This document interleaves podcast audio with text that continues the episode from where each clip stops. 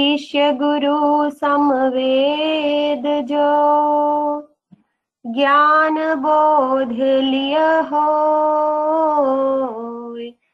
श्रद्धा सत्य अधिकार से। सत्संगति है सोय। सत्संग का हमारे जीवन में बहुत बड़ी भूमिका है।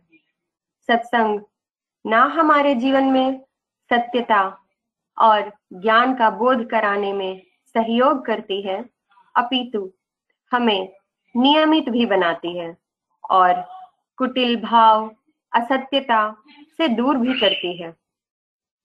तो आइए इस सत्संग को शुरू करते हैं स्वागत गान से। स्वागत गान के माध्यम से हम सदगुरु का आह्वान करेंगे। और सदगुरु के चरणों में प्रार्थना करेंगे कि उनका आगमन इस सत्संग में हो। इस स्वागत गान को प्रस्तुत करने जा रही है sweet angel Siya Kumar. Over to you Siya. Thank you aunty. जय सदगुरुदेव। स्वागत गान। आज स्वागत नित्य गुरुवर। संत शुभागम आइए। अध्यात्म विद्या दिव्य ज्योति सोम रस बरसाइए। दोष दूर गुण दूर करिके शुद्ध हंस बनाए भेद मगति ज्ञान गर्जन शक्ति द्वार हताइए खुले द्वारा शब्द सागर भक्त जन गाइए जन सदा बल विश्व शिक्षक शान आन बचाइए आज स्वागत नित्य गुरुवर, संत शुभागम आइए। बोलिए सदगुरुदेव की जय। बैक टू यू आंटी आपका सहृदय धन्यवाद, सिया। स्वागत गान से हमने सदगुरु का आह्वान किया और इस सत्संग का शुभारंभ किया। अब बढ़ चलते हैं दूसरी कड़ी मंगल गान की ओर। मंगल गान के माध्यम से हम विश्व की शांति की मंगल कामना करते हैं। मैं पुनः सिया से आग्रह करती हूँ कि वो मंगल गान प्रस्तुत करें। Over to you Siya. Thank you aunty. मंगल गान विश्व शांति नाम मंगल परम गुरु को ध्याइए वर्ग द्वंद्व अशांति दूर कर।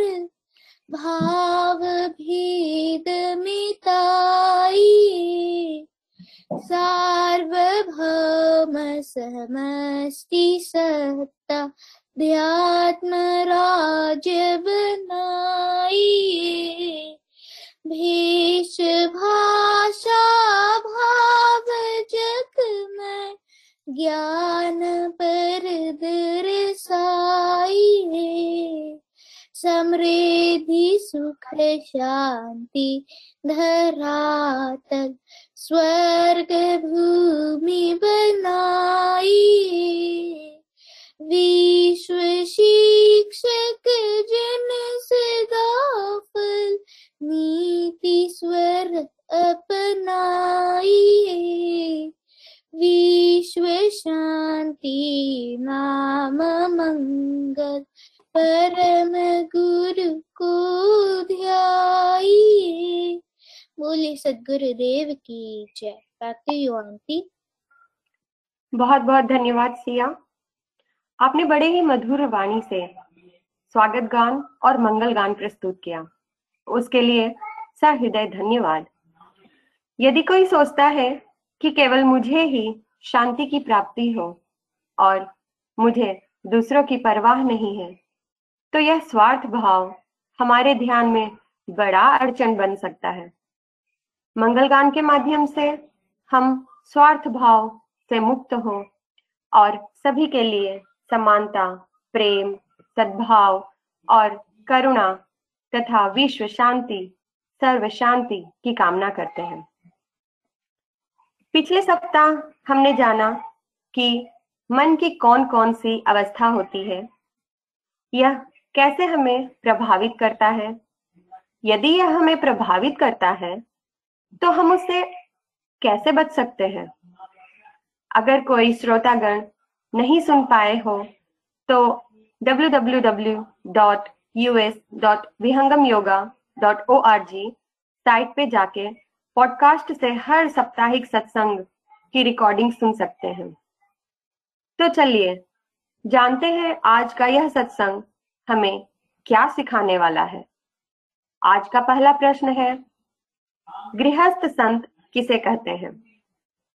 जैसा कि हम जानते हैं कि संत का तो कभी व्रत भंग नहीं होना चाहिए। धर्म का साथ कभी नहीं छूटना चाहिए। भक्ति का तार कभी नहीं छूटना चाहिए। परंतु गृहस्थ जीवन तो संतों के जीवन से बहुत भिन्न है। फिर यह गृहस्थ संत एक साथ कैसे? इस गुत्थी को सुलझाने हेतु मैं नवीन जी से आग्रह करती हूँ कि वो यह प्रश्न ले और हमारे ज्ञान में थोड़ी बढ़ोतरी करें। Over to you Naveen ji बहुत बहुत धन्यवाद नेहा जी। इससे पहले कि मैं कुछ रखूँ, मैं सबसे पहले सदगुरुदेव भगवान के चरणों में प्रार्थना अर्पित करना चाहूँगा। बार बार वंदन करूँ सदगुरुदेव हमार। यहाँ वहाँ सब ठाम में महिमा अपरम पार। शरण शरण मैं शरण हूँ। हे गुरु बंदी छोर, मोहि उपारो हे गुरु। यह निहोर। जनाधीन वंदन करूँ कि विधि की जैसे। वार पार की गम नहीं, नमो नमो बोली सदगुरुदेव, भगवान की जय। बहुत बहुत धन्यवाद नेहा जी। जैसा कि आज का प्रश्न है कि गृहस्थ संत किसे कहते हैं? तो गृहस्थ संत दो शब्दों से बना हुआ है, गृहस्थ एवं संत। गृहस्थ किसे कहते हैं? गृहस्थ उसे कहते हैं जो अपने घर परिवार में बंधु बांधवों के साथ रहे, समाज में रहे और समाज के अपने कर्तव्यों का पालन करे, निर्वाह करे और सबों के साथ संलग्न रहे। ऐसा न हो कि वो बिल्कुल सरे एकांत में वास करे, जो सबके साथ रहे अपने परिवार का पालन पोषण करे, अपनी व्यक्तिगत जो भी नियम मर्यादा हो उसका पालन करे, परिवार का देख रेख करे माता पिता की देख रेख करे, उसे गृहस्थ कहते हैं।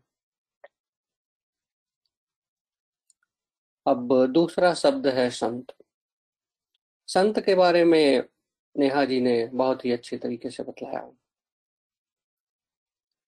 संत उसे कहते हैं, जिसमें काम, क्रोध, मद, लोभ, ईर्ष्या न हो। वे प्रकृति पार स्तर से, चेतन युक्त से होकर सदा महाप्रभु का भजन करते रहे।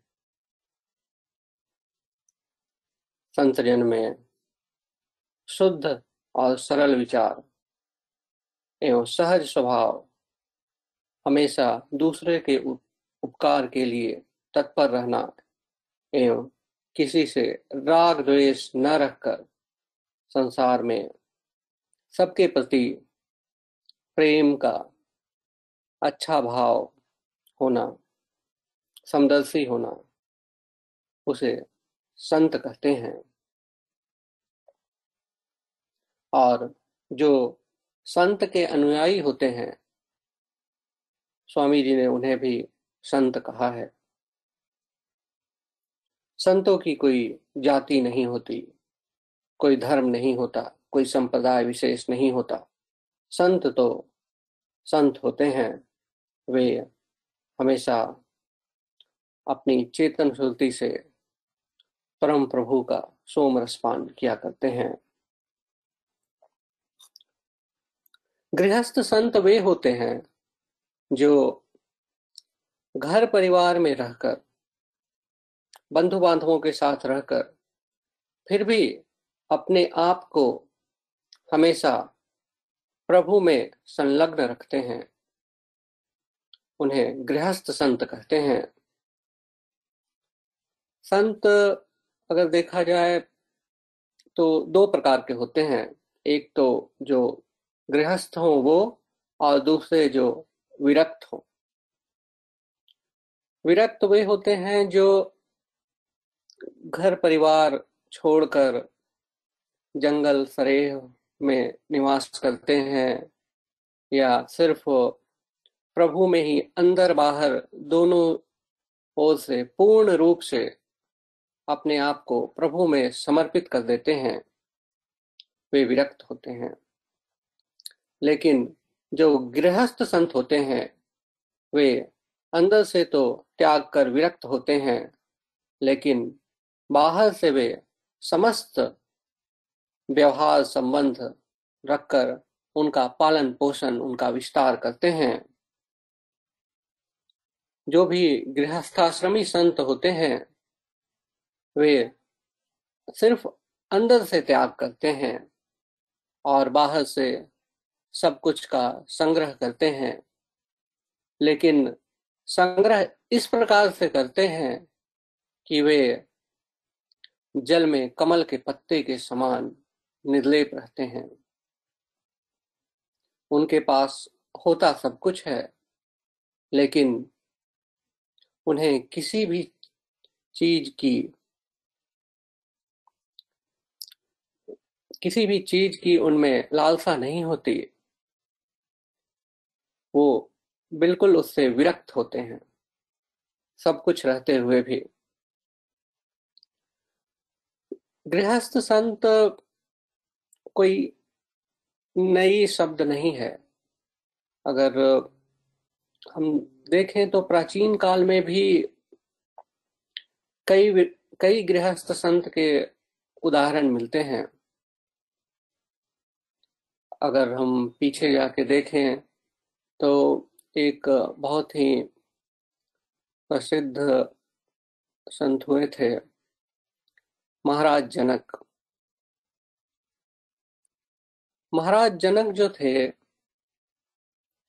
वे राजा थे और वे सीता माता के पिता थे।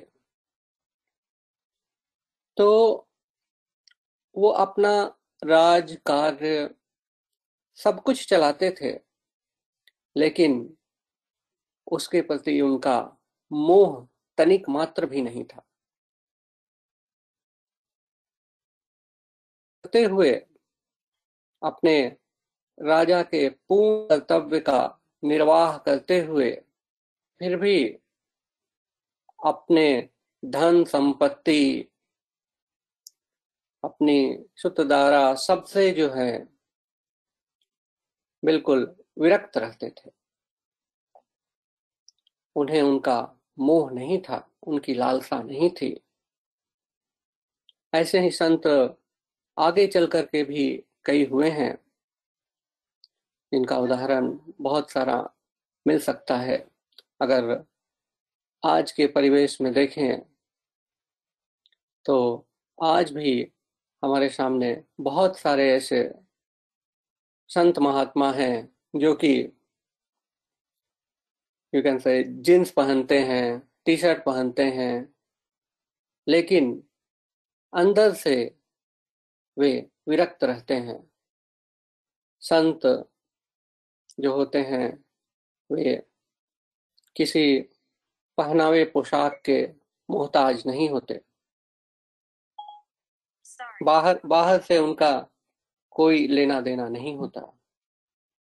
तो इस प्रकार से गृहस्थ संत जो होते हैं, वे इन शॉर्ट अपने सारे कर्तव्यों का पालन करते हुए, निर्वाह करते हुए, फिर भी हमेशा प्रभु के भजन में अंदर से संलग्न रहते हैं और अंदर से सब कुछ का त्याग कर विरक्त होते हैं।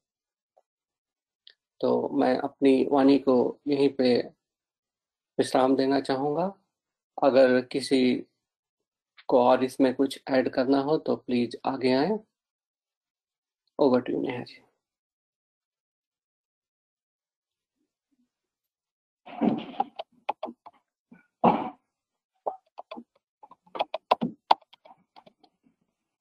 धन्यवाद, नवीन जी। आपने गृहस्थ और संत दोनों का अर्थ समझाया। फिर बताया, गृहस्थ संत कैसे होते हैं? गृहस्थ संत अंदर से त्याग करते हैं और बाहर से संग्रह। संग्रह ऐसे करते हैं जैसे कमल के पत्तों की तरह निर्लेप रहते हैं। आपने राजा जनक का उदाहरण से बहुत ही अच्छे तरीके से समझाया। आपको बहुत बहुत धन्यवाद नवीन जी। उम्मीद है इस प्रश्न का अर्थ सबको अच्छे से समझ आ गया होगा। आज का दूसरा प्रश्न है, क्या घर परिवार समाज में रहते हुए आध्यात्मिक यात्रा संभव है? कैसे? Over to you Naveen ji. धन्यवाद जैसा कि हमारा पहला प्रश्न था, गृहस्थ संत। तो ये प्रश्न भी उसी का अगला कड़ी है कि घर परिवार समाज में रहते हुए कोई अपनी आध्यात्मिक यात्रा को कैसे पूर्ण कर सकता है? जो गृहस्थ होते हैं, उनकी सत्संगति कभी नहीं छूटती। वे हमेशा नित्य नियम से भजन, प्रार्थना और सत्संग किया करते हैं। और परिवार के सभी प्राणी एक साथ मिलकर सदगुरु की महिमा और उनकी गाथा को गाया करते हैं। सदगुरु की वंदना, उनकी महिमा का वर्णन करने से आत्मा को बल मिलता है और वह पवित्र होती है। गृहस्थ संत जो होते हैं, वे माया के जाल को समझते हैं। सदगुरु कृपा से जब उन्हें ज्ञान मिलता है, तब वे धीरे धीरे माया के जाल को समझ जाते हैं और हमेशा अपनी मन माया की चाल को देखकर अपने को संभाल के रखते हैं। क्योंकि जो गृहस्थ होता है, जो अपने घर परिवार समाज के साथ रहता है, उसके साथ बहुत सारे बंधन भी जुड़ जाते हैं। कुछ सामाजिक बंधन होते हैं कुछ पारिवारिक बंधन होते हैं, उनको अर्थ उपार्जन का भी ध्यान रखना पड़ता है, उनको परिवार का भी ध्यान रखना पड़ता है। तो गृहस्थ संत होना या घर परिवार समाज के साथ रहते हुए आध्यात्मिक यात्रा करना बहुत ही सरल काम नहीं है। इसमें हमेशा विषय भोग में फंसने की पूरी संभावना रहती है। गृहस्थ संत, इससे अपने आप को हमेशा संभाल कर रखते हैं। वे अपने इंद्रियों पर धीरे धीरे विजय प्राप्त करके, समय काल के अनुसार अपने इंद्रियों का भी संबंध करते हैं और हमेशा महाप्रभु के भजन में भी संलग्न रहते हैं। इसीलिए गृहस्थाश्रम में रहकर प्रभु के भजन करने का सिद्धांत जो है, वो बहुत ही उत्तम सिद्धांत है। गृहस्थाश्रमी जो होते हैं वे कर्म भी करते हैं और भजन भी करते हैं। दोनों चीज़ एक साथ करते हैं। और अगर देखा जाए तो कर्मयोग की यही विशेषता है कि कर्मयोगी जो है, भजन भी करता है और अपने कर्म को भी करता है। जो भी गृहस्थाश्रमी होते हैं, वो अपनी मन माया के साथ रह। अपने आप को इस तरीके से आध्यात्म पथ पर ले चलते हैं जिससे कि उनका पारिवारिक जीवन भी जो है, वो सुदृढ़ रहे और आध्यात्मिक यात्रा भी हो।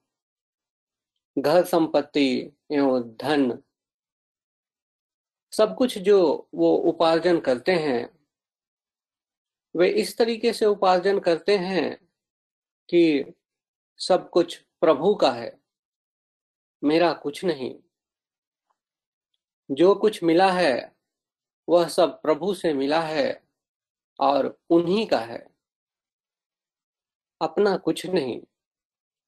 जब धीरे धीरे यह भाव हमारे अंदर आने लगता है, तब हम गृहस्थ संत के पथ पे अग्रसर होने लगते हैं। अगर देखें तो हमारी दिनचर्या, इसमें अधिकांश समय हम लोग जो हैं तो अपने घर परिवार की चिंता में अर्थ उपार्जन सुख, इन्हीं की चाह में जो है, अधिकांश समय बिता देते हैं। लेकिन अगर यही चीज़ हम उलट करके देखें कि जो मिला है, वह प्रभु का मिला है, हम तो कुछ नहीं लेके आए थे। जो मिला, यहीं पे मिला, प्रभु की कृपा से मिला, और उन्हीं का है। और उन्हीं को अर्पण करके फिर आगे चले जाना है। यहाँ पे रुकना नहीं है। जब यह भाव धीरे धीरे हमारे अंदर दृढ़ हो जाता है, जब यह हमारे व्यवहार में आ जाता है, तब हम गृहस्थ संत के पथ पे चलते हैं। और घर परिवार में रहते हुए धीरे धीरे आध्यात्म के पथ पर अग्रसर होने लगते हैं। लेकिन आध्यात्म की यात्रा ऐसी है जिस पे पल पल हमें कोई रास्ता दिखाने वाला चाहिए होता है। जैसे कि हमारे जीवन में अगर देखें तो शुरू के जो हमारे मार्गदर्शक होते हैं, वे हमारे माता पिता होते हैं और फिर आगे चल के बहुत सारे लोग इस जीवन काल में मिलते हैं, जो हमें मार्गदर्शन देते हैं। वैसे ही आध्यात्मिक यात्रा में भी हमें उसी तरीके की सुदृढ़ सहायता की ज़रूरत होती है। उसके बिना हमें आध्यात्मिक यात्रा का ज्ञान नहीं होता और हम आगे नहीं बढ़ सकते। तो अगर देखा जाए तो घर, परिवार और समाज में रहते हुए आध्यात्मिक यात्रा करने के लिए हमें सबसे पहले अपने आप को, अपने आप को इस तरीके से सुदृढ़ करना होगा कि जो भी हमारा है, जो भी धन, संपत्ति, मान, मर्यादा जिसका हम लोभ करते आ रहे हैं, वे सब यहीं के हैं, यहीं के मिले हुए हैं और यहीं छूट जाएँगे। हमारा कुछ नहीं है। और यहीं से आध्यात्मिक यात्रा शुरू होती है और धीरे धीरे जब हम आगे बढ़ते हैं और हमें एक सुदृढ़ मार्गदर्शन मिलता है, तब हम अध्यात्म पथ पर आगे बढ़ते हैं। बस, इसी के साथ मैं अपनी वाणी को विराम दूँगा। अगर किसी और को कुछ ऐड करना है तो प्लीज़ आगे आए और ऐड करें। Over to you, Neha ji.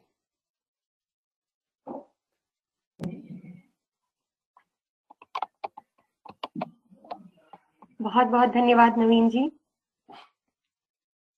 आपके उत्तर से यह भी समझ आया कि संत आध्यात्मिक यात्रा अकेला करता है, परंतु गृहस्थ संत अगर दृढ़ता से, संयम से अध्यात्म पथ पर चले और सेवा, साधना, सत्संग पूरे परिवार के साथ करे तो उस पूरे परिवार की आध्यात्मिक यात्रा संभव हो सकती है। गृहस्थ संत मन माया में रहकर अपने क्रियाकलापों को करते हुए आध्यात्मिक यात्रा करते हैं और अपने अंदर यह भाव रखते हैं कि जो है, सब तेरा है प्रभु, मेरा कुछ नहीं। अगर कुछ है तो बस आप सदगुरु। जब यह भाव आ जाए तो समझ जाए कि आध्यात्मिक यात्रा अब शुरू हुई है।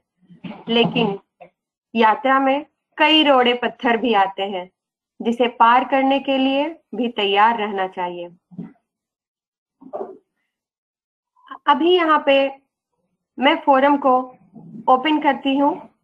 कुछ पल के लिए अगर कोई न्यू अटेंडी ज्वाइन किए हैं, पहली बार इस सत्संग से जुड़े हैं तो आपसे निवेदन करती हूँ कि आप अपना माइक अनम्यूट करें और अपने को इंट्रोड्यूस करें।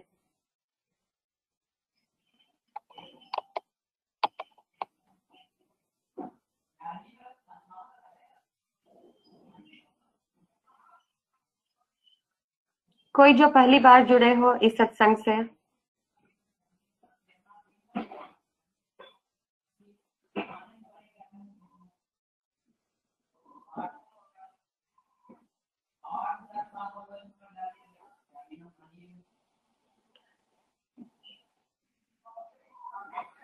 ओके। आई थिंक कोई नया ज्वाइनिंग नहीं है आज तो चले, चलते हैं फिर तीसरे प्रश्न की ओर। आज का तीसरा प्रश्न है, एक गृहस्थ संत की आध्यात्मिक यात्रा में गुरु का क्या योगदान होता है? Over to you Naveen ji. धन्यवाद नेहा जी। जैसा कि हम सभी जानते हैं कि गुरु का हमारे जीवन में हमेशा से योगदान रहा है और गुरु कई प्रकार के होते हैं। जब हम बाल्यकाल में होते हैं तो हमारे माता पिता परिवार के जन हमारे गुरु होते हैं। जब समय काल से हमारा जीवन चक्र आगे बढ़ता है। तो और भी कई तरह के गुरु हमारे जीवन में होते हैं। लेकिन, जब हम आध्यात्मिक यात्रा की बात करते हैं तो वहाँ पे एक सुदृढ़ गुरु, जो कि पूर्ण ज्ञाता हो जो कि हमें पार कराने में सक्षम हो, ऐसे गुरु की आवश्यकता पड़ती है। लेकिन ऐसे गुरु को ढूंढ पाना बहुत ही दुष्कर काम है। जैसा कि हम यहाँ पे आध्यात्मिक यात्रा में गुरु के योगदान के बारे में चर्चा कर रहे हैं। तो आध्यात्मिक यात्रा का गुरु कौन होता है? आध्यात्मिक यात्रा का गुरु सदगुरु होता है। और सदगुरु का संसार में प्रकट होना ही पूरे विश्व के लिए शुभ संकेत है। यह बहुत ही सुंदर घटना है कि सदगुरु संसार में प्रकट हो। क्योंकि सदगुरु की जो वाणी होती है, वह एक देशी नहीं होती। वह सबके लिए होती है। वह किसी धर्म, जाति, संप्रदाय, देश, उम्र या किसी पर्टिकुलर लिंग के व्यक्तियों के लिए नहीं होती। वह सबके लिए होती है। वह संपूर्ण धरा के प्राणी मात्र के लिए होती है। विश्व के सारे लोगों के लिए होती है और सबके लिए लाभकारी होती है। सदगुरु की जो दिव्य वाणी होती है, वो सारे विश्व के परमाणुओं को प्रभावित करती है, जिससे लोगों में एक विशेष शक्ति का संचाल होता है। इसीलिए सदगुरु को आध्यात्म क्षेत्र के सूर्य की भी उपाधि दी जाती है, जिनके उपदेश से मोह, अज्ञान का विनाश हो जाता है।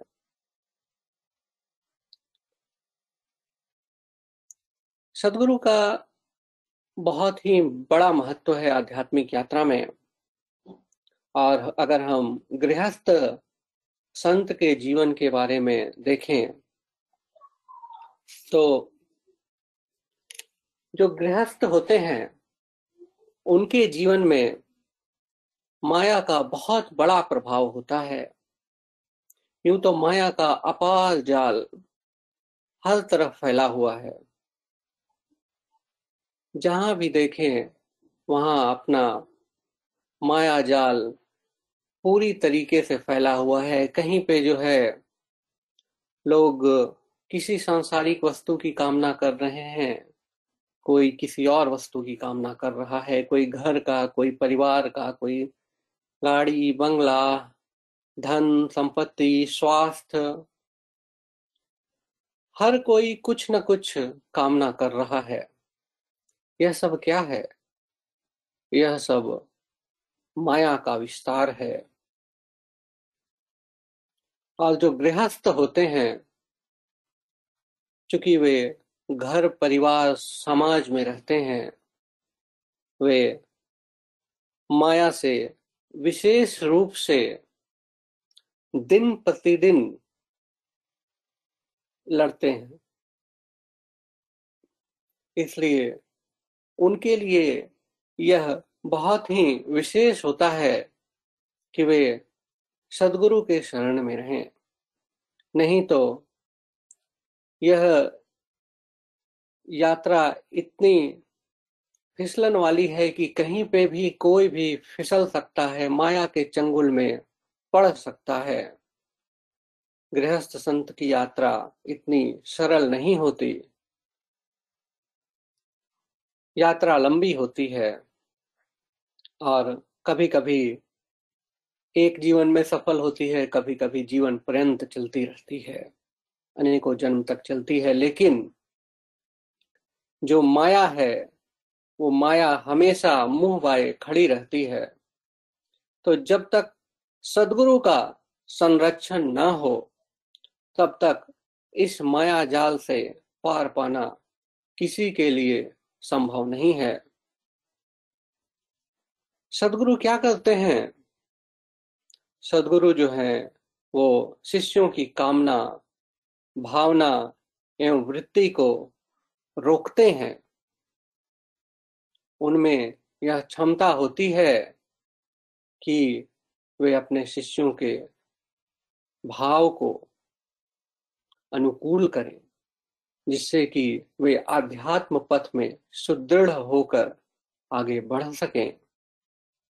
वे हमेशा मार्गदर्शक की तरह खड़े रहते हैं और हमेशा साथ साथ चलते हैं अध्यात्म यात्रा में।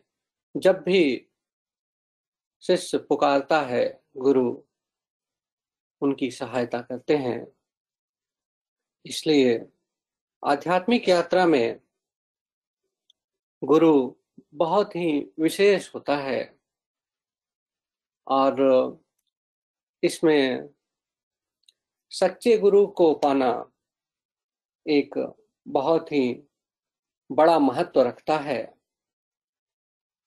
क्योंकि गुरु तो अनेक मिल जाते हैं, लेकिन सच्चा गुरु, पूर्ण गुरु, पूर्ण सदगुरु मिलना बहुत ही भाग्य की बात है। और सदगुरुदेव ने अपने महाग्रंथ स्वरवेद में भी इसके बारे में कई जगह पे चर्चा की है कि सदगुरु की क्या महिमा होती है?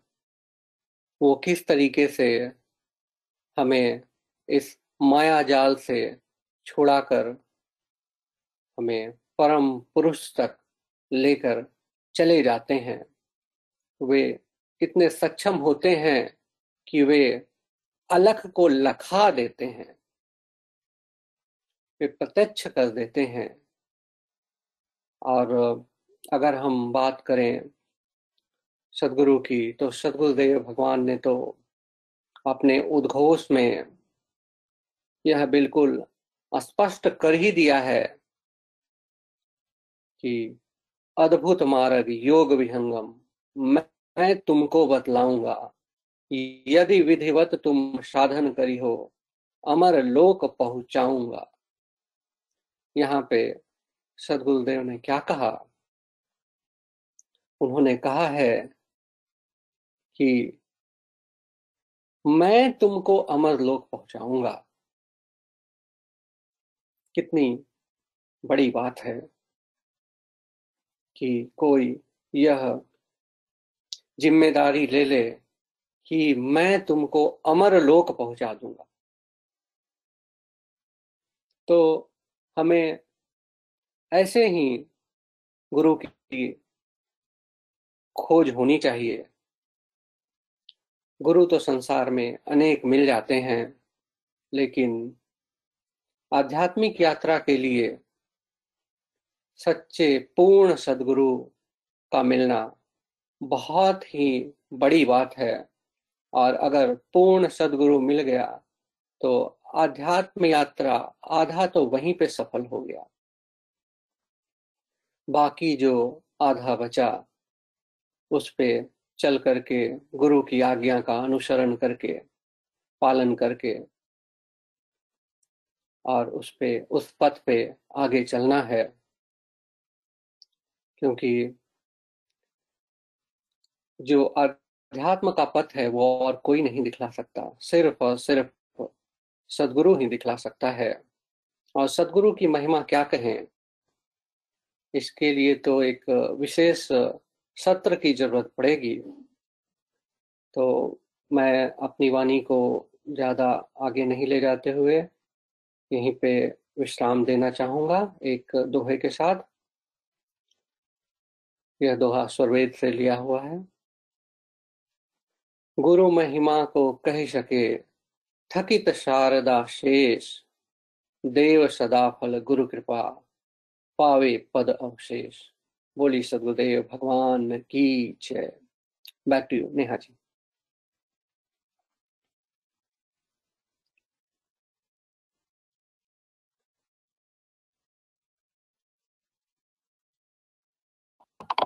धन्यवाद, नवीन जी। आध्यात्मिक यात्रा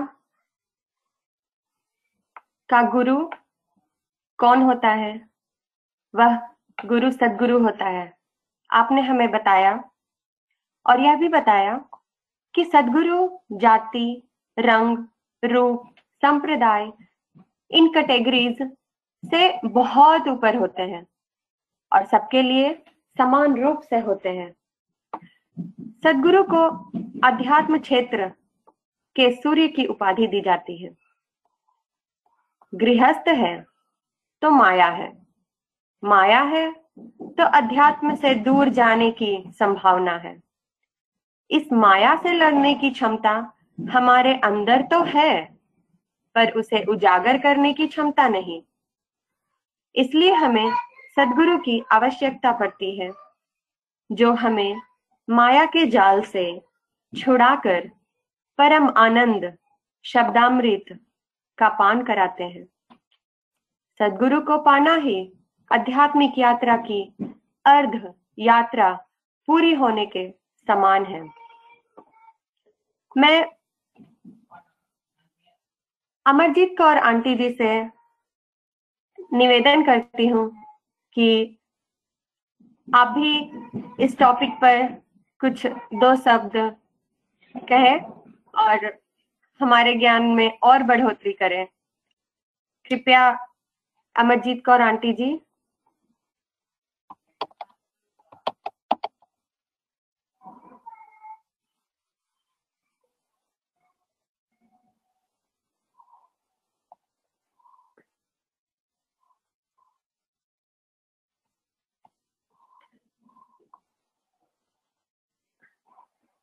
अमरजीत कौर आंटी जी क्या आप मुझे सुन पा रही हैं? जय सदगुरुदेव नेहा जी। अमरजीत कौर आंटी जी अभी नहीं दिख पा रही हैं। माया जी क्या आप कुछ ऐड करना चाहेंगी इस टॉपिक पे?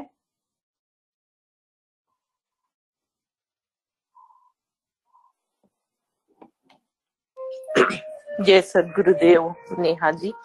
मेरे बैकग्राउंड पे आवाज़ आएगा उसके लिए थोड़ा सा क्षमा चाहती हूँ। नहीं टॉपिक तो बहुत अच्छा है और I guess Amarjeet Kaur aunty ji आ, हमें इस टॉपिक पे ज़्यादा अच्छे से समझा सकती थी। आ, क्या बोलूँ? सभी कुछ तो नवीन जी और आपने कवर कर दिया है।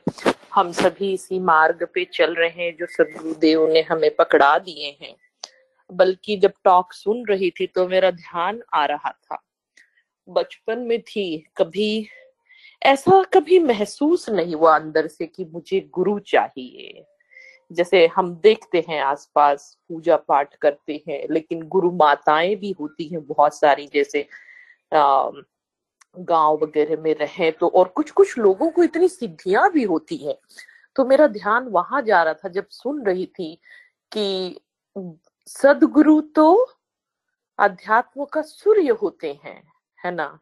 तो पता नहीं ऐसा कभी न महसूस हुआ और ना ही अट्रैक्शन हुआ पर मैंने देखा है और समझा है कि ऐसी जो माताएँ होती है आ, उन लोगों में कुछ ऐसी शक्तियाँ होती हैं और बल्कि एक बार मेरे पेरेंट्स जा रहे थे तो मैं भी गई थी और वहाँ पर जैसे सब लोग आशीर्वाद के नाम पे ऐसे प्रसाद वगैरह लेके जाते हैं तो ठीक है, समर था और जा रहे थे तो हम भी चले गए थे। मतलब कुछ ज्ञान नहीं था, ये बहुत बहुत छोटी रही होंगी मैं। प्राइमरी स्कूल ऐसे। नहीं प्राइमरी नहीं। मैं मैं मतलब डिप्लोमा के बाद ऐसा कुछ था डिग्री के पहले ऐसा कुछ था। बड़ी ही थी। तो मुझे अभी इसलिए ध्यान आ रहा है कि मेरे पापा को शादी का जल्दी रहता था। और मैं तो आगे पढ़ती ही गई। गाँव में यूजुअली होता ये है ना कि यदि हाई स्कूल भी कर लिए या अराउंड है तो शादियाँ की बातें होती रहती है। बट मैं बहुत भाग्यशाली हूँ, मुझे लगता है। कि मेरे परिवार में काफ़ी लाइक बहुत जॉइंट फैमिली होके भी और ऐसे हो, परिवार जो मिडिल क्लास फैमिली होके भी सभी लोग पढ़ने में निकल, आगे निकल आए और तो बट वो लोग जा रहे थे तो मैं भी साथ में गई थी और मैंने वही एक्सपीरियंस किया कि वो जो बोल रही हैं उनका स्टेट अलग होता है। तो ऐसा नहीं है कि मतलब वो भी घर में ही रहती थी वो। आ, उनका परिवार था शादीशुदा थे। तब मन बड़ा अज्ञानी रहता है। उस समय हमें कुछ ये सब अध्यात्म का इतना गहरा अपने को ज्ञान नहीं होता है। तो लगता था ये तो शादीशुदा है यूजुअली मतलब पहले ऐसा था ना कि जो ऐसे योगी हैं वो लोग ऐसे घर परिवार में नहीं रहते होंगे। पता नहीं, एक मेंटल अंडरस्टैंडिंग थी उस समय कि ये कैसे है? मतलब उस प्रश्न में उलझ जाती थी मैं अपने आप में कि ऐसे कैसे है? पर ठीक है मतलब ऐसा नहीं कि डिसरिस्पेक्ट है, एक श्रद्धा होती थी कि लोग इतने आते हैं और उनके हैं और लोग कैसे आते थे? सारे मतलब अपनी अपनी मन्नतें लेके। कि मेरा स्वास्थ्य ठीक हो जाए मेरा व्यापार मुझे मिल जाए मेरी अच्छी नौकरी हो जाए मेरी बेटी की शादी हो जाए तो मुझे याद इसलिए आया कि मैं वो समय मेरे पापा को रहता था आ, कि रिश्ते आ रहे हैं तो शादी कर दो। और मम्मी को था कि मम्मी की अर्ली एज में शादी हो गई तो बेटी पढ़े। मतलब एक ऐसा द्वंद्व स्थिति थी उस समय जिसमें गए थे और ऐसे। तो ये है कि वे भी गृहस्थी में थे और मतलब उनको था, जो भी अनुभव था, और वो शेयर कर रहे थे। और जो भी उन सिद्धि, जो भी उनको मिली थी, उससे लोगों को वो हेल्प कर रहे थे। पर यही बात आज जो मन में जो एक सेटिस्फैक्शन है कि सदगुरु अध्यात्म के सूर्य होते हैं, जो भी सुना हमने और जाना कि वो एक के, व्यक्ति के लिए नहीं, पूरे समाज, पूरे, पूरी दुनिया के लिए है। वो एक जगह है, हमें उनके पास जाना भी नहीं है। लेकिन आप यदि वही श्रद्धा रख के, आप वही निष्ठा रख के याद करते हो तो वो आपकी पुकार उन तक पहुँचती है। तो यही बहुत बड़ा फ़र्क है जो पता नहीं, उस समय आया नहीं, लेकिन एक जिज्ञासा थी कि ये घर में रहते हैं, एक शादीशुदा है। और ये ऐसे कैसे होता है कि इतने इतने लोग बस में, गाड़ियों में भर के उनसे मिलने आते थे? तो हमको ये प्रश्न रहता था कि ऐसे कैसे होता है? तो स्वामी जी ने तो स्वरवेद में कितनी अच्छी बातें लिख दी हैं। गृहस्थ संतों का भी मार्ग बहुत क्लियर बता दिया है। और वो खुद भी गृहस्थी में रहते हुए अध्यात्म का जो पताका है अपना अंकित श्वेत ध्वजा विहंगम योग का, सारी दुनिया में लहरा रही है अभी। तो ये चीज़ समझना और एक बुद्धि से समझना और शायद सदगुरुदेव हम सभी को उतना कल्याण करे कि हम उसको समझ के न सिर्फ़ मन बुद्धि से समझे बट अनुभव भी कर सके। बस यही प्रार्थना रखते हुए अपने वाणी को यही विराम करती हूँ। जय सदगुरुदेव।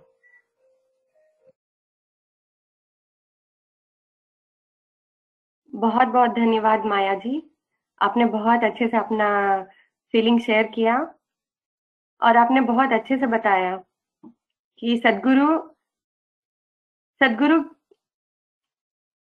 इतने महान होते हैं, हमें पता नहीं चलता, पर हमें विश्वास रखना चाहिए और हमें इस ज्ञान के अंदर और डूब कर इस, इसकी व्यापकता को जानना चाहिए। मैं यह फोरम एक बार फिर से ओपन करती हूँ और सभी श्रोतागणों से निवेदन करती हूँ कि अगर किसी के पास कोई प्रश्न है तो यह फोरम ओपन है। अभी आप अपना माइक अनम्यूट करें और कोई भी प्रश्न यहाँ पर रख सकते हैं।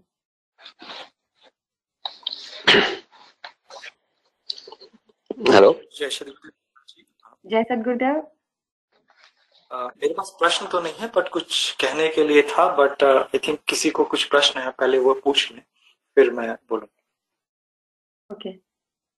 म- मैं एक मिनट के लिए ओपन रखती हूँ ताकि कोई प्रश्न पूछ ले फिर आप राज जी आप बताएँ। हेलो? जी जी को हाँ क्वेश्चन पूछिए। हाँ जी। ये ये क्वेश्चन नहीं है ये एडिशन है थोड़ा सा क्योंकि भगत कबीर और गुरु नानक इन्होंने इन्होंने ही वो चालू किया था कि घर में ग्रस्त में रहकर आप आप वही काम कर सकते हैं जो संत लोग करते हैं। वो घर में भी बैठकर कर सकते हैं। तो उन्होंने ही ये गुरु ग्रंथ साहब वगैरह की रचना की थी, क्योंकि उसमें लिखा है, बानी गुरु गुरु है बानी, विच बानी अमृत सारे, गुरबानी कहे सेवक जन माने, पृथक गुरु निस्तारे। क्योंकि जब गुरु नहीं होते तो उनकी बानी जो जैसे सर्ववेद जी हैं, गुरु ग्रंथ साहब हैं, वो आपका मार्गदर्शन करते हैं। गुरबानी को ही गुरु है। उसमें जो उपदेश हैं, वो आपके सारे जीवन में काम आते हैं। तो उसके गुरबानी के होते हुए आप किसी और दूसरे साधु संतों या किसी और बनावटी लोगों के बातों में नहीं आ सकते क्योंकि इसके अंदर जो लिखा है वो आप उसका गूढ़ से ध्यान करते हैं और आप सही रास्ते पर चलते रहते हैं। और जहाँ भी कहीं आपको अ, कहीं डाउट होता है तो आप फिर सीधा सर्ववेद या गुरु ग्रंथ साहब जो भी है आपकी जो बुक वो पढ़ते हैं। तो आपकी पूरी लाइफ के लिए मार्गदर्शन है। तो मैं सिर्फ़ इतना ही कहना चाहता था कि ये ये बड़ा कठिन है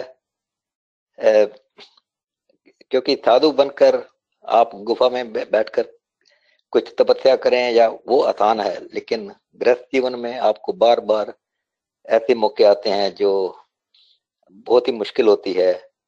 जहाँ आपको समझ नहीं आती क्या करें। तो ये सत्संग जो है, शायद इसीलिए है जो हम अटेंड करते हैं और सही मार्ग पर चलने के लिए। बस मैं इतना ही कहना चाहता thank you ji. Thank you so much बिल्कुल सही कहा आपने कि यह सत्संग इसी के लिए है। यह सत्संग हमें इस धार से जोड़े रहने के लिए ही है ताकि हम अपने गृहस्थ जीवन में जो भी समस्याएँ आती है, हम उससे विचलित होकर आध्यात्मिक पथ से विलग न हो पाए।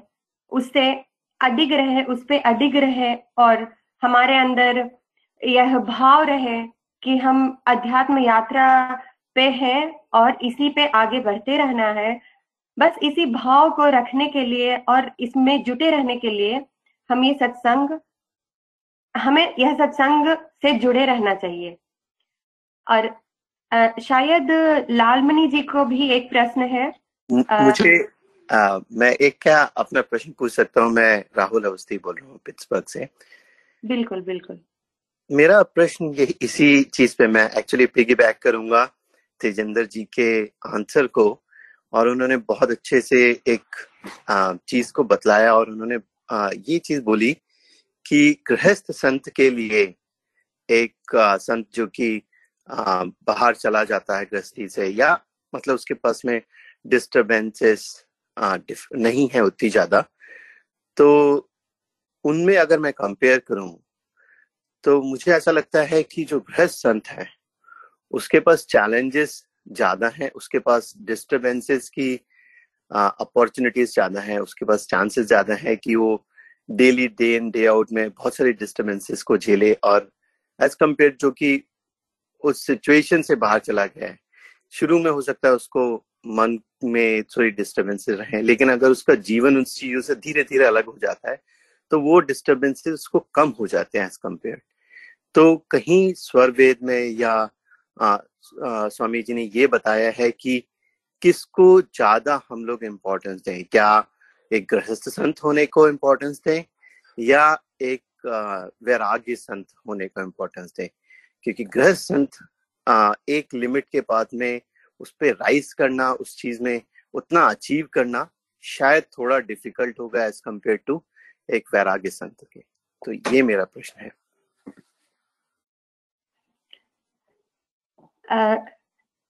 राज जी, क्या आप इस प्रश्न को लेना चाहेंगे? जी नेहा जी आ, बहुत ही आ, मतलब प्रश्न अच्छा है और आमतौर पर मैं सबसे प्रथम तो ये कहूँगा कि तेजेंद्र जी ने जो कहा बहुत अच्छी बात शेयर की और बहुत सही है कि गुरु के द्वारा जो हमें आध्यात्मिक देन जो मिलती है वरदान जो मिलता है वह उनके द्वारा रचित ग्रंथ होते हैं। तो सर्वप्रथम तो जैसा स्वरवेद में लिखा है कि दो रूप से हम परमात्मा की प्राप्ति कर सकते हैं। विरक्त संत होकर या गृहस्थ संत रहकर। तो कहना यह है कि दोनों ही रूप में जो उपलब्धि है, वह परमात्मा तक की उपलब्धि है, संभव है। ऐसा नहीं कि असंभव है। रहनी दोनों की अलग है गृहस्थ संत की रहनी अलग है और विरक्त संत की रहनी अलग है, लेकिन दोनों में हम प्राप्त कर सकते हैं। और ये दोनों ही अवस्था में अगर गृहस्थ संत की बात लें तो गृहस्थ के पास निश्चित ही परिवार है, समाज है, हर तरह के कार्य हैं, उसको सब कुछ करते हुए अपनी भक्ति को आगे बढ़ाना है।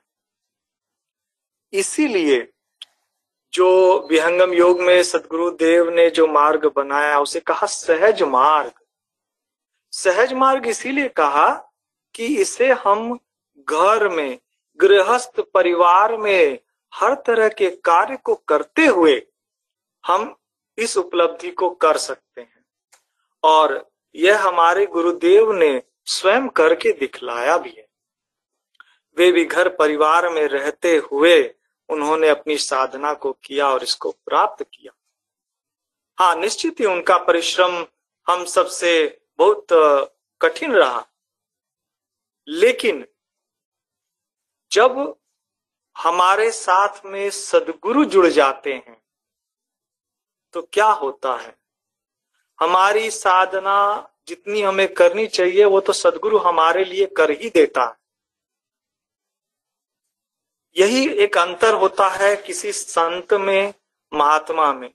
संत, महात्मा आपको मार्ग बतला देते हैं कि ये मार्ग है, इसको आप करो। सदगुरु क्या करता है? सदगुरु आपको मार्ग तो बताता ही है, लेकिन साथ में जितना एफर्ट हम कुछ नहीं भी करते हैं, लेकिन सदगुरु हमारे लिए साधना कर लेता है। क्योंकि उसके पास तो वह संपत्ति है। संत के पास वह संपत्ति नहीं है। संत ने खुद प्राप्त किया है, लेकिन अब उसकी, अभी उसकी संपत्ति नहीं है। सदगुरु के पास तो वो संपत्ति है, वह जिसे चाहे दे सकता है। तो इसलिए जो सदगुरु होते हैं, उनका, चाहे गृहस्थ हो, विरक्त हो, सबके लिए सदगुरु तो एक, कहा जाए कि सदाफल है, वो सदाफल ही देते हैं।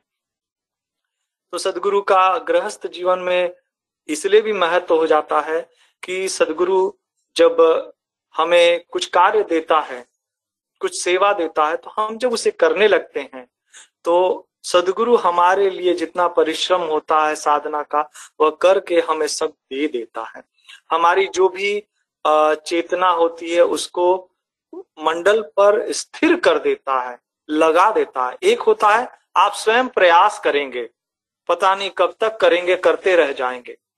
और एक होता है कि सदगुरु के संरक्षण में आप प्रयास कर रहे हैं तो सदगुरु देखता अच्छा आप का इतना प्रयास हो गया है, चलो मैं आपको अब आगे बढ़ा दू, या मैं आपको स्थिर करा दू। तो यह सदगुरु के हाथ में है। तो सदगुरु का हमारे जीवन में बड़ा महत्व है, और गृहस्थ संत है, चाहे विरक्त है, सबके लिए सदगुरु का महत्व है। गृहस्थ के लिए इसलिए भी बढ़ जाता है महत्व कि गृहस्थ के पास उतना समय नहीं होता कि वह उतने समय बैठ करके साधन करे। कहा जाता है कि रैन दिन तार निर्धार लागी रहे। तो जब हमारी रैन दिन, रात दिवस एक तार लगी रहे, तब भक्ति होती है।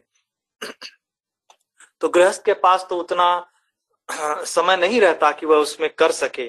तो सदगुरु क्या करता है? सदगुरु हमें कुछ कार्य देता है, सेवा देता है, और हम जब उनके साधन सत्संग में जाते हैं तो वो सब धीरे धीरे हमारे अंदर परिवर्तन होता है।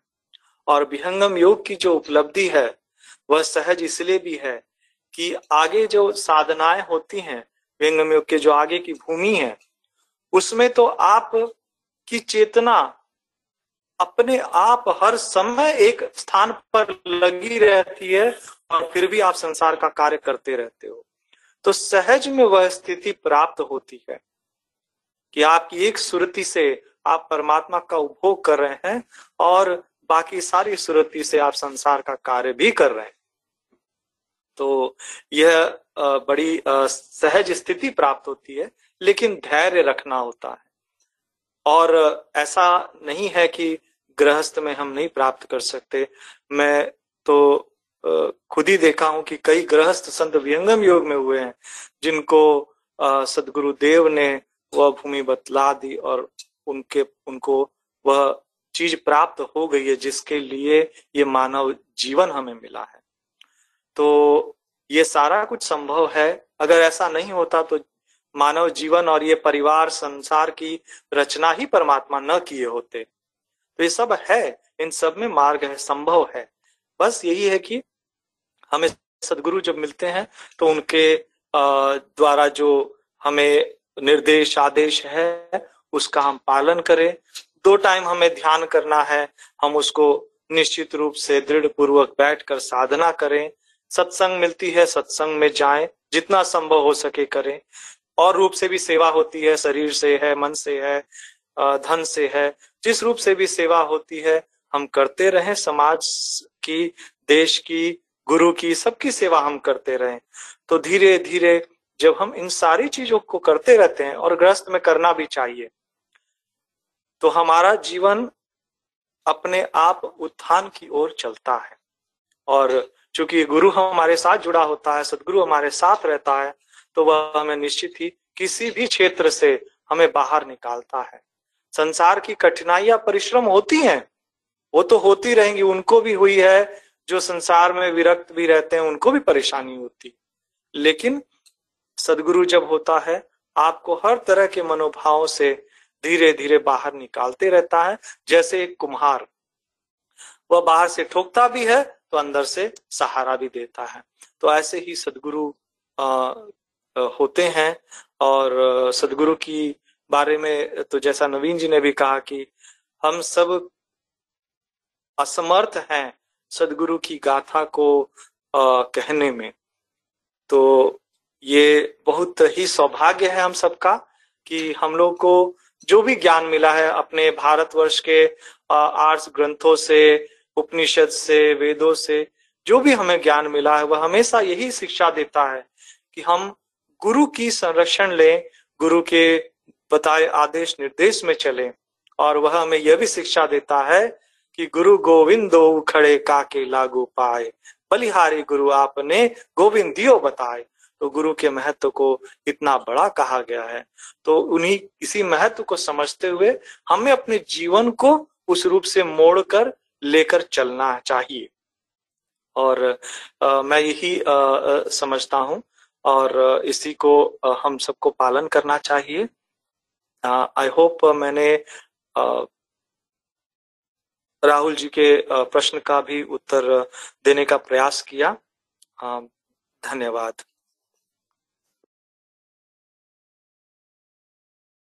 धन्यवाद राज जी। आ, आ, मुझे उम्मीद है कि राहुल जी के प्रश्न का उत्तर मिल गया हो। राहुल जी क्या आपका कोई और प्रश्न है? नहीं thank you so much thank you so much Rahul ji. बहुत अच्छा प्रश्न था आपका. और राज जी ने बहुत ही अच्छे तरीके से इस प्रश्न को लिया और काफ़ी चीज़ें हमें काफ़ी चीज़ों के बारे में हमें बताया. और अंत में यह भी बताया कि गुरु गोविंद दो खड़े काके लागो पाए. बलिहारी गुरु आपने गोविंद दियो बताए. मतलब सदगुरु की आवश्यकता हमारे जीवन में कितनी है और क्यों है और कैसे आध्यात्मिक यात्रा में सदगुरु हमें उस रास्ते पे ले जाते हैं सब कुछ बड़े ही विस्तार रूप से राज जी ने हमें बताया। आ, मैं सबसे निवेदन करती हूँ कि अगर और प्रश्न है आ, तो नेहा जी मैं दीप्ति बोल रही थी मेरा एक प्रश्न है। जी दीप्ति जी। जी नेहा जी। एक्चुअली ये वाला प्रश्न तो हमारा आज का जो डिस्कशन था उसी से रिलेटेड है बट ये थोड़ा पर्सनल क्वेश्चन भी है क्योंकि कब से ये वाला प्रश्न मेरे दिमाग में पड़ी हुई है और इसके बारे में मैं बहुत रिसर्च करी हूँ कि मुझे इसकी जानकारी मिले लेकिन नहीं मिल पाया है और मैं इसीलिए ये प्रश्न यहाँ पे ये कर रही हूँ कि मुझे लगता है कि यही मेरी एक लास्ट होप है कि इसी प्लेटफॉर्म में यहाँ पे हमारे इतने ज्ञानी लोग बैठे हैं तो डेफिनेटली वो कुछ तो मुझे इंसाइट दे पाएँगे। तो मेरा ये प्रश्न था कि जैसे कि स्वामी विवेकानंद जी एंड परमाहंस योगानंद जी, वो दो योगी, इंडिया के सबसे बड़े योगी रह चुके हैं और वो लोग वर्ल्ड फ़ेमस भी है। लाइक अगर इंडिया लाइक अगर वर्ल्ड में इंडिया के संतों के बारे में लाइक कोई जानकारी करना चाहे तो फिर इन दोनों की नाम आ, पहले ही आती है। तो मुझे जानना था कि ये लोग जो आ, योगा करते थे जैसे कि अद्वैत वेदांत इनके लाइक स्वामी विवेकानंद जी के और क्रिया योग परमाहंस योगानंद जी के तो उनका वो जो योग किस टेक्निक में वो लोग करते थे और अगर वो लोग करते थे और वही उनके भी गुरु थे जैसे कि रामकृष्ण परमहंस जी आ, स्वामी विवेकानंद जी के गुरु थे और परमहंस योगानंद जी के गुरु जो थे वो रामकृष्ण परमहंस जी के डिसाइपल थे। तो इनडायरेक्टली दोनों ही रामकृष्ण परमहंस जी के साथ रिलेटेड हैं।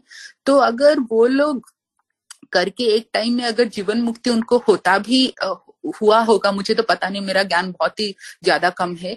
तो वहाँ पे वो लोग मुझे तो पता नहीं मैं सही बोल रही हूँ या गलत बोल रही हूँ। जैसे कि मुझे थोड़ा बहुत पता है कि जो लोग जीवन मुक्त होते हैं उनको उनकी आ, जो कब मरने वाले हैं, इस दुनिया से जाने वाले हैं, वो भी पता रहता है। लेकिन जैसे कि स्वामी विवेकानंद जी, उनका डेथ हुआ थर्टी नाइन ईयर्स में और उनका नेचुरल डेथ ही हुआ था। मेरी जानकारी के हिसाब से, मुझे पता नहीं मैं कितनी पक्की हूँ इस इंफॉर्मेशन में, जितना पढ़ी हूँ।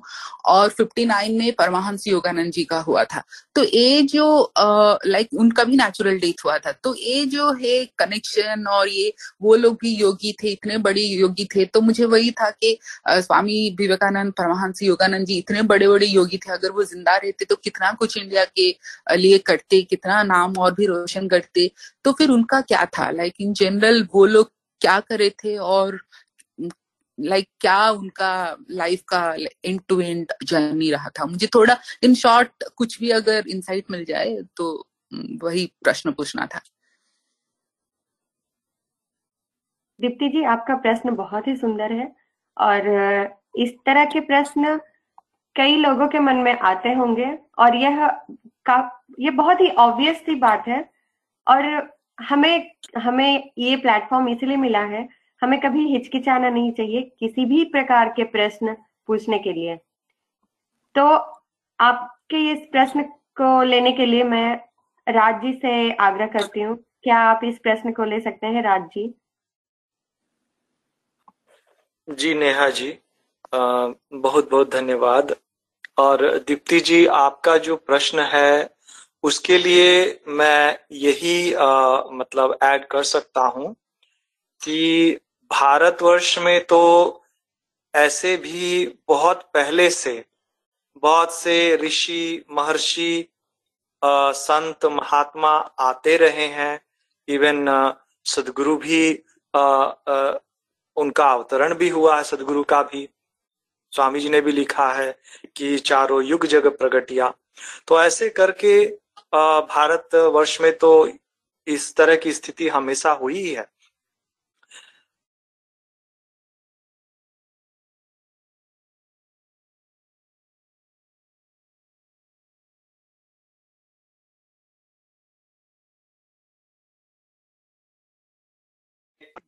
हैं। सार को एक डायरेक्शन ही दिया है। और वह डायरेक्शन परमात्मा की प्राप्ति के लिए हमेशा देते रहे या ये कहूँ कि एक तरह से परमात्मा की ही हम पर दया ही है कि हमें ऐसे संत महात्मा, ऋषि, महर्षि सबका सानिध्य हर बार प्राप्त होते ही रहा है। तो उन सबके जीवन को यही मान सकते हैं कि इवन भगवान श्री कृष्ण भी हुए या आपके रविदास जी हुए या और भी बहुत सारे जो हमारे सब ग्रंथों में जिनके बारे में वर्णन है, वह सभी ने अपनी ज्ञान और लिखित के द्वारा हमें बहुत कुछ बातों को हमारे समक्ष रखा है। हमें उस पर ज़रूरत है कि हमें स्वयं विचार करने की, कि हमारे जीवन को हम कहा ले जा रहे हैं। हम बहुत समय यह भी बताते, देते हैं कि अच्छा अमुक व्यक्ति ने क्या प्राप्त किया, ज़रूरी है जानना भी।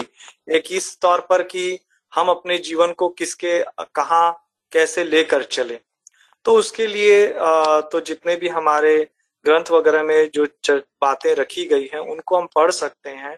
उनसे हमें इस बात का ज्ञान ज़रूर मिलेगा कि लाइक हमारे जीवन को क्या ले जाना है। इवन उन सभी संत महात्मा ऋषि, महर्षियों ने भी यही बतलाया कि हमें अपने जीवन को कहाँ लेकर चलना है। उस मार्ग को हम फॉलो करते हैं और अपने आप को ले जाते हैं।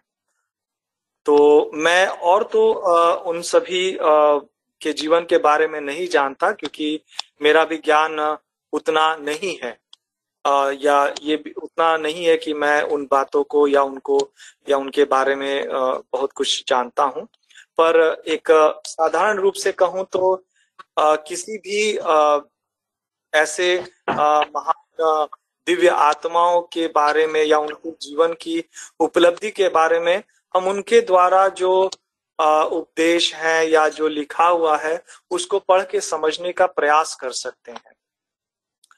लेकिन जब बात उस आधार पे आ जाती है कि हमें चेतन आत्मिक धरातल या चेतन आत्मिक भूमि की प्राप्ति हो जाए, जहाँ से हम स्वयं साधन कर सके। तो वहाँ पर सदगुरु का जहाँ पर चेतन ज्ञान अवतरण है, जहाँ पर सदगुरु की धार मौजूद है इस समय, उस पर हम ज़्यादा हमें ध्यान देना चाहिए। यह मेरी समझ है। और वहाँ से हम अपने जीवन को जोड़कर निकाल सकते हैं। क्योंकि सदगुरु तो ऐसे बहुत पहले भी आए, पहले भी बहुत सारे ग्रंथ रखे गए हैं, लेकिन उनमें जो भेदिक ज्ञान है, उसको हमें अनुभव कौन करा दे इस समय में, वह महत्वपूर्ण है। तो जो हमें, जहाँ से हमें वह चीज़ का अनुभव हो जाए, जहाँ पर जो हमें गुरु अनुभव करा दे, हम वहाँ से अपने आप को शुरुआत करें। यह मेरा अपना आ, समझ है और यही मैं लाइक रखना चाहता हूँ। दीप्ति जी आपके प्रश्न के लिए। जी Raj thank you so much जय सदगुरुदेव। अभी जो आपने जो प्रश्न दीप्ति जी ने किया उसके विषय में थोड़ा एक एग्ज़ाम्पल छोटा एग्ज़ाम्पल है। मैं आप सबको के साथ शेयर करना चाहता हूँ। एक एक छोटा सा गाँव था। वो गाँव में सब अंध लोग मतलब ब्लाइंड लोग रहते थे और वहाँ वो गाँव में परमात्मा के स्वरूप में एक हाथी को वहाँ छोड़ा। तो सब इतने सब थे तो किसी ने हाथी का पाँव पकड़ा, किसी ने पूछ पकड़ी, किसी ने उसके कान पकड़े। इस तरह हर एक अलग अलग अंग उसके पड़े। और सबको बाद में पूछा कि परमात्मा का स्वरूप क्या होता है। तो जिसको, जिसके हाथ में जो चीज़ आई, उस तरह उसका वर्णन करके उसका परमात्मा ऐसे होते, परमात्मा ऐसे होते, परमात्मा ऐसे होते, ऐसा है। ये विश्व पूरा है। जहाँ अभी जो राज़ी ने बताए बहुत से संत है, आए, आते हैं, अभी भी है, और बहुत से सदगुरु भी आते हैं। मगर जो सदगुरु, जो सही बात है जो अनुभव करा सके अपने जीवन में कि भाई जो वही बात के पढ़ करके हमको चलना चाहिए। क्योंकि सदगुरु का ज्ञान या परमात्मा का ज्ञान कोई एक ही व्यक्ति, एक ही सदगुरु या एक ही व्यक्ति के संभव नहीं हो सकता है। क्योंकि इस सृष्टि का पूरा पूरा ज्ञान पूरी पूरी जग करना बहुत मुश्किल है। ऐसा मेरा विचार है। जय सदगुरुदेव।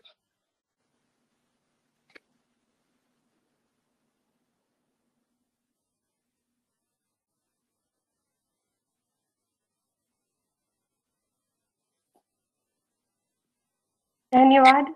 क्षमा करें आपका नाम म, देख नहीं पाई। आप परेश मेरा नाम परेश है। परेश धन्यवाद परेश जी आपने बहुत अच्छे से बताया। और धन्यवाद राज जी। उम्मीद जय सदगुरुदेव नेहा जी। जय सदगुरुदेव माया जी। बहुत ही सुंदर प्रश्न है दीप्ति जी का। और आंसर उनका जो लाई कर रहा है, वो स्पिरिचुअलिटी का डेप्थ में है। तो हमारे जो संत जिस तरह से राज जी ने और परेश जी ने ऑलरेडी कवर किया कि किस तरह से हमारे संतों ने अपने अंदर इनर जो स्ट्रेंथ है, उसको कैसे उभारे। उसके लिए बहुत ही तरीके से उन्होंने वर्णन किए हैं और अपने अपने जो भी उन्होंने स्क्रिप्ट्स लिखे हैं, उसमें सामने आए हैं। पर अध्यात्म के अंदर का जो एक्सपीरियंस है, वो तो जो एक्सपीरियंस करते हैं, उनको ही समझ में आता है। और जो आध्यात्मिक बल है, जब वो उस लेवल में पहुँचते हैं, तब जो क्रियाएँ उनसे होती है, वो कुछ अलग होती है, क्योंकि वो एक शक्ति के साथ हो रही है और वो प्रभावशाली भी इसीलिए होती है।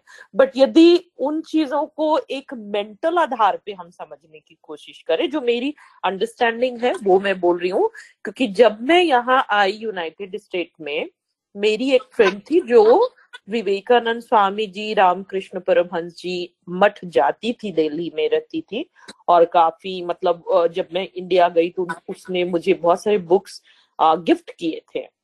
तो that was another way for me कि मैं स्पेंड करूँ टाइम और मुझे बहुत स्ट्रेंथ मिलती थी, क्योंकि उनकी लाइंस में लिखी हुई कीप वीकनेसेस अवे तो आप कमज़ोर है ही नहीं, क्यों सोचते हो कि आप कमज़ोर हो? हमको क्यों, कब लगता है जब हम किसी नए इन्वायरमेंट में हैं या किसी चीज़ को हम जानते नहीं हैं, अनिश्चित उसमें हैं? तो ये बहुत सारा भय और ये सब चीज़ें जो है हमारे अंदर आता है। उनकी जो लाइंस है ईच इंडिविजुअल फ़िज़िकल लेवल में तो देती ही है गाइडेंस बट यदि हम उसको स्पिरिचुअल लेवल में भी डालें तो वो तभी होता है, अपने अंदर का भय कहाँ है? आत्मा एक्सपीरियंस करता है, कौन करता है? बट क्या उन्होंने ये डायरेक्ट लिखा? क्योंकि आत्मा तक रीच करने के पहले हमें वो बोलते हैं कि आप अपने अंदर प्योरिटी और पेशेंस लाइए करेज लाइए स्टडी वर्क करिए। ये कब होगा? जब तक ये हम स्टडी चीज़ें नहीं कर लेंगे। उन्होंने कितने साल प्रयास बचपन से किए तब वहाँ फ्रूटफुल हुआ। और उस समय उन्होंने देखा कि इस समय क्रांति क्या है? दुनिया सारे अज्ञानता में डूबे हुए हैं। और जो अध्यात्म का इतनी बड़ी शक्ति है इंडिया का उसको कोई जानता भी नहीं है। He was the one who brought यहाँ पे नॉलेज को फॉरेन कंट्रीज़ में। लोग इंग्लिश भी नहीं जानते थे उस समय इतना। उनकी तो अंदर ये अध्यात्म का ये था कि उनको एक डर भी नहीं लगता था। वो जो अंदर जो खोज कर रहे थे, वो उसके लिए, खोज ही रहे थे सब जगह, जा, जाके। उनको तब जाके उनको जो स्पिरिचुअल बेसिस पे जब गुरु मिलते हैं, तब उनका वो चीज़ में ठहराव आता है। और जहाँ तक जीवन मुक्ति वाली क्वेश्चन है वो तो एक स्टेट है वो तो योगी का स्टेट है। वो जब तक यो, और योगी लोग ऐसी गुप्त जो ज्ञान है वो अपने अंदर गुप्त रखते हैं। लेकिन वो चीज़ों को वो एक सांकेतिक भाषा में अपने स्क्रिप्ट में बता देते हैं। जैसे मैं विवेकानंद स्वामी जी की लाइन में जाऊँ infinite faith and strength are the only conditions of success ये किसकी फेथ की बारे में बात कर रहे हैं? इनफिनाइट फेथ और इनफिनाइट स्ट्रेंथ कहाँ से आती है वो? हम लोग तो देख रहे हैं, एक कोरोना, एक महामारी आई, हमें सब डरा के रखे हैं, है ना? और डर भी रहे हैं, क्योंकि हमारे बस में है ही नहीं है। लेकिन हमारे बस में है अपनी माइंड बुद्धि के क्षमता पे जितना हम कर सकते हैं प्रिकॉशन वो हम ले सकते हैं। बट डर डर के रहने के बजाय हमारे सामने जो लॉजिकल थिंग्स हैं, वो करे, अपने ऑनेस्टी रखे। वो ये भी बोलते give up jealousy and consider गृहस्थ संत के लिए जेलेसी से बाहर आना, क्रोध से बाहर आना, अपने अपने कामों में, अपने अहंकार से भी बाहर आना, या मेरे मेरे ये है, इतने बड़े इतना अहंकार होता है हम लोगों को, हर छोटी चीज़ों में, वो सबसे हम कैसे बाहर आए? तो यहाँ पे बोलते हैं इन्फिनाइट पेशेंस इन्फिनाइट प्योरिटी कैसे लाएँगे हम उसको? क्या हमने कभी विचार किया है? ये योगियों ने हमें क्या बोलने का प्रयास कर इन सब शब्दों में? यही इंडिकेशन है कि इन सब चीज़ों को हम अपने अंदर लाएँ, उस चीज़ को समझने के लिए, जिसको पाने के लिए उन्होंने इतना प्रयास किया और ये शब्द हमारे सामने रखा है। तो ये पढ़ के तो बहुत स्ट्रेंथ मिलती है बट मानसिक शांति के साथ जब हम करते हैं तो वो स्ट्रेंथ आप रियली में यूटिलाइज करते हो। बट वो चीज़ें नहीं रहने से वो एक मिसिंग लगता है। But definitely all these lines जो भी हम उनसे सीखते हैं और कोशिश करते हैं एक एक लाइन पढ़ के यदि उसमें इनफाइट पेशेंस एक ही दिन चलो ये ले लेते हैं और हम एक महीने इसी को प्रैक्टिस करें। वो तो एक ही लाइन में लिखती infinite patience infinite purity infinite perseverance ये तीन चीज़ें उनकी एक लाइन के उसमें आ गई है। तो हमें एक एक चीज़ पे वर्क करने में कितना टाइम लग जाएगा? तो यदि हम इस चीज़ को लें और इसीलिए मुझे लगता है कि सत्संग जो हमारा, जब स्टडी वर्क बोल रहा है, हम यदि इससे जुड़ जाए, हम अपने काम स्टडी करते रहते हैं बट फिर भी वो मानसिक शांति कहाँ है? एक समय होता है कि हम लोग एकदम उथल पुथल हो जाते हैं अंदर। तो ये सब मार्ग उन्होंने बता दिया है और जैसे राज जी ने बताया, हमारे योगियों को तो ये सब ज्ञान पहले से ही था। और रामायण महाभारत में जाएँ और एक एक ऋषि मुनि और इवन लॉर्ड श्री कृष्ण और श्री राम के उनके जो अपनी जीवन शैली होती है उनसे एक एक चीज़ों को यदि लें तो सब में एक ज्ञान छुपा हुआ है उसके अंदर अध्यात्म का रहस्य छुपा हुआ है। तो मैं तो यही बोल सकती हूँ इस प्रश्न के लिए और लॉन्ग वे है हमारे लिए उस लेवल में समझने के लिए मन बुद्धि के आधार पे। बस यही जोड़ना चाहती थी। थैंक यू जय Sadgurudev. Thank you so much Maya ji and Paresh ji. Thanks lot thank you so much Maya ji बहुत बहुत धन्यवाद। अब समय हो चला है। समय को देखते हुए हम अविलंब बढ़ चलते हैं सत्संग के समापन की ओर। शांति पाठ। शांति पाठ सदगुरु के चरणों में प्रार्थना है, जिसके माध्यम से धार्मिक शांति के लिए परमात्मा से प्रार्थना करते हैं। ज्ञान, सत्य, दया, त्याग, क्षमा और सभी धार्मिक शांति के साथ प्रबल हो सकते हैं। शांति पाठ से हम विश्व की संपूर्ण शांति की कामना करते हैं।